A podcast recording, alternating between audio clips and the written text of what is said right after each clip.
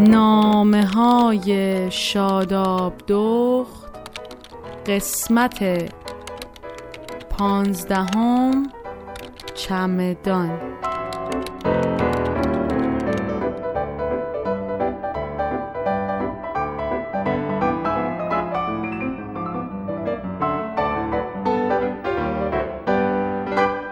روزای کودکی روزای شاد و قشنگ کودکی چقدر از اون زمان گذشته برای شما؟ پونزده سال؟ بیست سال؟ یا شاید بیشتر؟ من بعضی وقتا خیلی یاد اون زمان ها می‌کنم می‌دونی آدما وقتی بزرگ میشن خیلی چیزا عوض میشه واقعا هر کسی میره راه خودش اون وقته که همه بعد از چند وقت به روزایی که گذشت فکر می‌کنن و به همدیگه یادآوری می‌کنن. روزای شاد یا غمگین. خاطره های کودکی تو بیشتر مواقع خوبن. مثل یاد بچه های فامیل و دور همیای آخر هفته. خرید رفتن های دست جمعی و لباس های شبیه همه ماماندوز. هر کسی یه جوری یاد کودکیاش میفته یکی با دیدن آلبومای قدیمی یکی با باز کردن یه چمدون پر از لباسای اون موقع ها چمدون یادش به خیر. موقعی که مامان می‌خواست برامون لباس بدوزه یا سر سال که می‌خواستیم خونه تکونی بکنیم همه چمدونا از کمدای دیواریمون میومد بیرون. مامان شروع می‌کرد به مرتب کردنشون. لباسای زمستونی رو بر میگردون تو چمدونا و لباسای تابستونی رو در می آورد. قبل از زمستونم یه دور این کارا رو تکرار می‌کرد برای در آوردن لباسای گرم و جاسازی لباسای خنک تابستونی. من و خواهرم میمیل همیشه دوست داشتیم اون روزا رو کنار مامان باشیم تاکید می‌کردیم که تا ما نیستیم دست به چمدون نزنه اگه فکر می‌کنیم واسه این بود که کمکش کنیم کاملا اشتباه می‌کنیم کار ما این بود که می‌رفتیم مینشستیم کنارش و چشم میدوختیم به چمدونا. مامان درشون که باز می‌کرد ما با دهن باز و چشای گرد دنبال لباسای زمان نوزادیمون میگشتیم. همین که یه گوشه ازش معلوم می‌شد یا من یا میمیل میپریدیم رو چمدون و اونا رو از تو چمدون میکشیدیم بیرون. بعد می نشستیم مثل شیش ماه قبلش یک سال قبلش و بازم قبلترش که سر مالکیت اون لباسا صد دور بحث کرده بودیم لباسای کوچولو رو از تو نایلون فریزر را در می آوردیم بیرون و من می‌گفتم این مال منه؟ اون می‌گفت نه این واسه منه. وقتی که به نتیجه نمی رسیدیم و هر کسی حرف خودش رو می‌زد می‌رفتیم سراغ مامان و با ناراحتی و اخم و حالت طلبکارانه ازش می‌خواستیم که دقیقا مشخص کنه کدوم برای کی بوده. اونم که می‌خواست دعوای ما بخوابه می‌گفت والا یادم نیست خودتون نصف کنین دیگه بالاخره نصفش مال یکیه بقیهش مال اون یکی. یا گاهی اوقاتم که یادش میومد ازمون همه رو می‌گرفت و می‌گفت خب این وریا مال میمیله این وریا مال شکولی. اینا هم از اول مال میمیل بوده بعد شکولی پوشیده. ما هم که یکم دلمون شاد و آروم می‌شد قربون صدقه اون آستینا و یقه نخی و گلگلی می‌رفتیم و میدویدیم دنبال بقیه وسایلا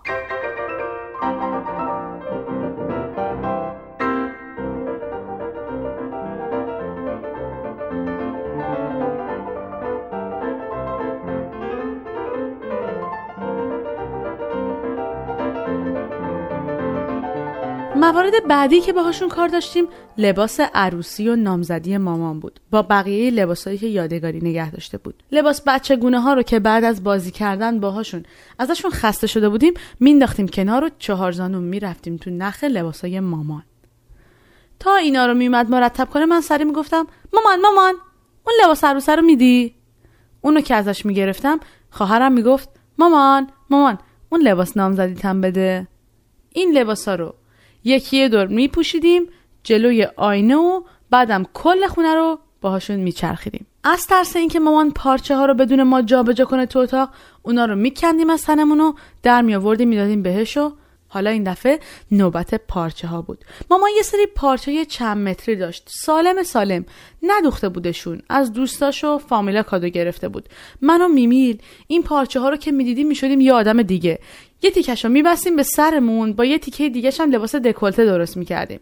دور خودمون میپیچیدیمش و میرقصیدیم جلوی آینه و دور خونه چرخ می‌زدیم. یه طرف پارچه هم همیشه کشیده می‌شد رو زمین. احساسی که اون موقع بهمون به دست می‌داد احساس این بود که مثل ملکه ها داریم با یه لباس پف پفی و بلند توی خونه راه میریم.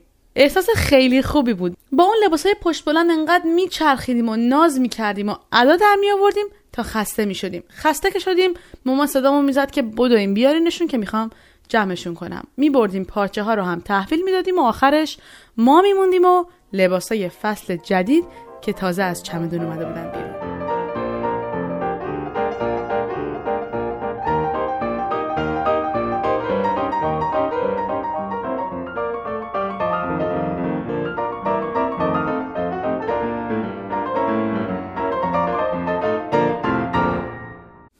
خیاط خوبی بود. هرچند که بیشتر وقتا اون چیزی که میدوخت اصلا اون چیزی نبود که ما می‌خواستیم و مدلشو داده بودیم. اما خیلی قشنگ بود کاراش. یه سری از لباسامون رو مامان بسته و یادگاری نگه داشته. یه سری هم دادیم به بابا مدرسه راهنماییمون که دوتا دختر کوچولوی مهربون داشت. امروز خیلی به یاد اون دوتا دختر بچه بودم. به یاد لباس عروسایی که خورداد ماه بهشون دادیم. و تموم مدت امتحانا که می‌رفتیم تو مدرسه اونا رو با اون لباس عروسا می‌دیدیم. حالا چی شد که من به یاد این دوتا بچه افتادم؟ نزدیک های کریسمس اینجا همه برای همدیگه کادو می‌خرن. هر کی به فکر عزیزشه. تو مغازه که بری انقدر علامت های مختلف گذاشتن سر راهت با قیمت های جور و جور. مثلا نوشته اگه زیر 20 دلار می‌خوای این لباسا هست. یا به قول خودشون این آیتما فلان قیمت. اون یکی آیتما یه مقدار دیگه. مراکز خرید توی اینجور موقع ها پر از آدمه. هر جا میری یه عکس از درخت کریسمس هست. حالا یا درختش یا گوزنش یا آدم برفیش. رنگای مشخص این ماه هم که قرمز و سبز و طلایی می‌دونی ما ایرانی هم از این شوق و هیجانی که بین مردم هست احساس های خیلی خوب بهمون دست میده. هرچند که سال اولی که اومده بودم اینجا یعنی در واقع پارسال اصلا هیچ احساسی نسبت به این کریسمس نداشتم. اما امسال انگار تونسته بودم با خودم کنار بیام که این یه اتفاقیه که منم می‌تونم توش خوشحال باشم. اینکه منم به عنوان یه عضوی از جامعه که دارم توش زندگی می‌کنم می‌تونم لحظه های شاد و در کنار آدمای شاد جشن بگیرم. امسال نزدیک کریسمس اصرا که می‌شد دوست داشتم برم بیرون با ماشین یه دوری توی خیابونا بزنم. خونه های رنگارنگ رو نگاه کنم. شبای کریسمس بعد از اینکه آفتاب غروب می‌کنه خیابونا چراغونیه. خونه ها چراغونی یک عالمه چراغای دوندون ریز ریز که هر کسی بنا به سلیقش یه جایی از خونه و حیاتش رو باهاش تزین کرده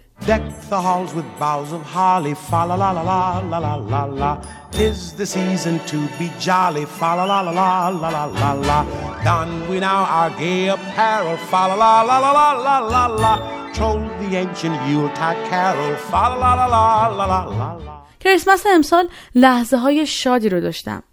فکرم خیلی متفاوت بود از پارسال. سال پیش فکر می‌کردم که کریسمس فقط برای مسیحی است. پارسال هم همه چی قشنگ بود. همه جا پر از نور و رنگ بود. اما می‌دونی من نمی‌خواستم. من می‌خواستم ایرانی باشم.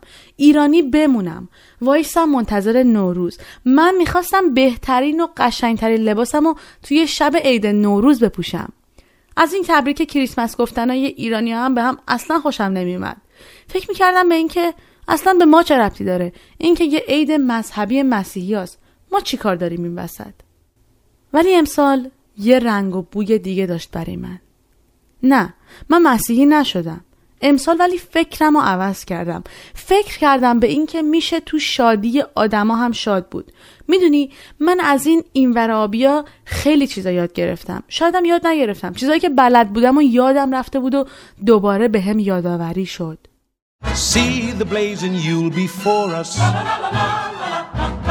Strike the harp and join the chorus. Follow me in merry measure. While I tell of Yuletide treasure. Fa la la la la la la la. Fa la la la la la la la. من اینجا مفهوم سهیم شدن و سهیم کردن رو بیشتر یاد گرفتم. می‌دونی چطوری؟ اینجا یه سری فروشگاه هایی هستن که وسایلشون نو نیست مثل سمساری های ایران با این تفاوت که یک عالمه خرت و پرت دیگه هم میشه توش پیدا کرد به جز میز و صندلی چوبی. توی این فروشگاه میشه همه چی پیدا کرد. همه چیزایی که بهشون ممکنه احتیاج داشته باشی. مغازه ها شیک و تمیز و بزرگ. تمام لباسا و وسایل و کتابا و کفشا توی قسمت خودشون هستن. راستش اولین باری که من رفتم اونجا به اصرار دوستم بود. اصلا هم حس خوبی نداشتم. از همون لحظه اولم که رفتیم وارد مغازه شدیم دوست داشتم از مغازه فرار کنم.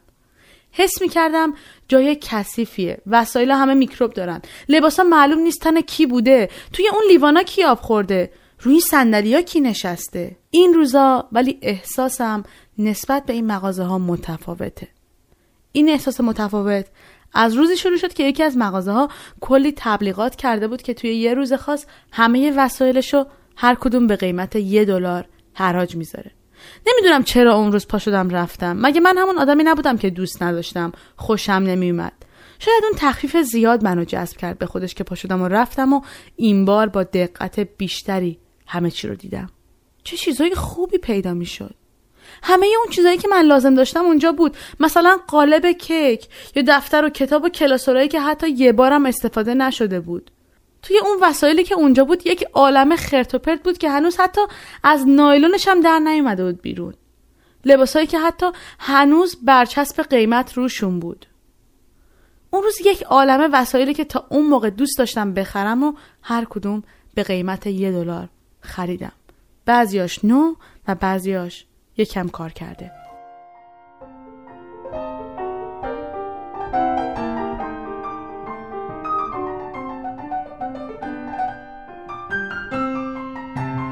اون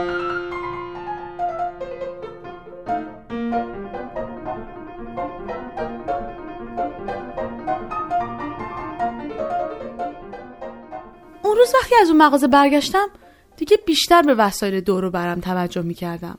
چند تا وسیله غیرقابل استفاده یه سری لباسایی که گرفته بودم که وقتی لاغر شدم بپوشم و البته چاق شدم که لاغر نشدم با چند تا وسیله دیگه اون روز تصمیم گرفتم روی اون احساسی که اول نسبت به این مغازه داشتم تجدید نظر کنم. به این فکر کنم که می‌تونم تمام اون وسایلی که دور خودم جمع کردم و لازم ندارم و ببرم اونجا و بذارم در اختیار آدمایی که شاید دوست دارن اون وسایل رو داشته باشن. در حالی که من دارمشون اصلا سالی یه بارم بهشون دست نمی‌زنم. یا فقط به یه دلیل نگهش داشتم که شاید یه روزی توی روز مبادا لازمم بشه. اینطوری هم وسایل دوروبر من خلوت می‌شد.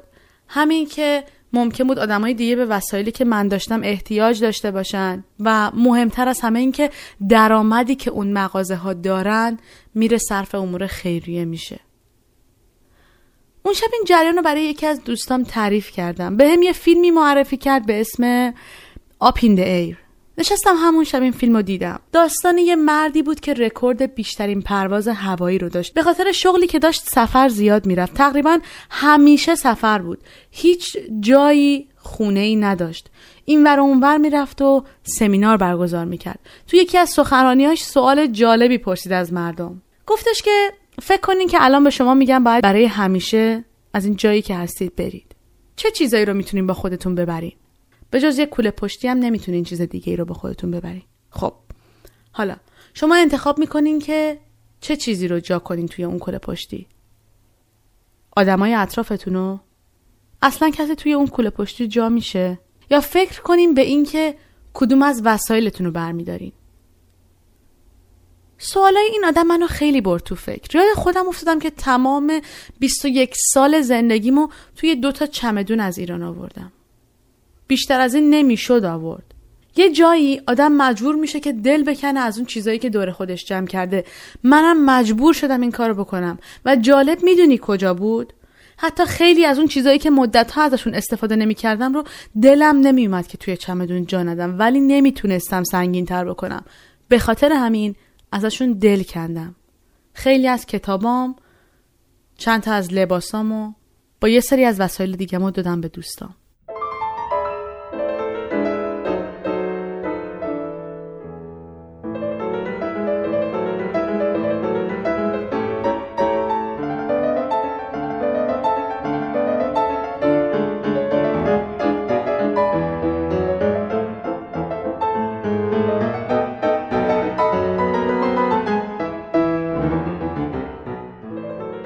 می‌دونی فکرشو بکن که اگه یه اینجور مغازه هایم توی ایران بود چقدر خوب می‌شد. شایدم الان باشه نمی‌دونم. حالا اگرم مغازه نیست ولی آدمای نیازمندی هستن که اطرافمونن اون چیزی که من اینجا از این مغازه ها یاد گرفتم این بود که آدما چطور می‌تونن حتی وسایل نوعی که دارن رو هم بیارن و اهدا کنن که کسایی که نیاز دارن با قیمت پایین تر بتونن تهیه کنن. وقتی یادم میفته به بچه های بابا مدرسه که لباس عروسامون رو دادیم بهشون چقدر خوشحال میشم. حالا فکرشو بکن ما توی چمدونمون دوتا لباس اضافه هم داشتیم. آخرش چی؟ این همه مشغله این روزای من اصلا به من اجازه نمیده که بخوام به لباسای تو چمدونام فکر کنم. ولی شادی اون دوتا بچه هیچ وقت یادم نمیره. لذت هدیه کردن اون چیزایی که فکر می‌کنی بیشتر از اینکه یه روزی به دردتو بخوره همین الانش کسی لازم داره از بهترین احساسهای دنیاست. من تصمیم گرفتم هر شیش ماه یه بار بشینم با خودم یه جنبندی کنم ببینم چه چیزایی دور برمه. چه چیزایی رو لازم دارم و ندارم. وابستگی من به وسایلم چقدره؟ و خودمو توی اون موقعیتی تصور کنم که حس کنم باید با دو تا چمدون جابجا جا بشم چه چیزایی رو می‌تونم نگه دارم و چه چیزایی رو باید از کنارم دور کنم راستی شما اگه قرار بود با کول پشتیتون به سفر برین چیا رو با خودتون برمی داشتین؟ تا حالا بهش فکر کردین؟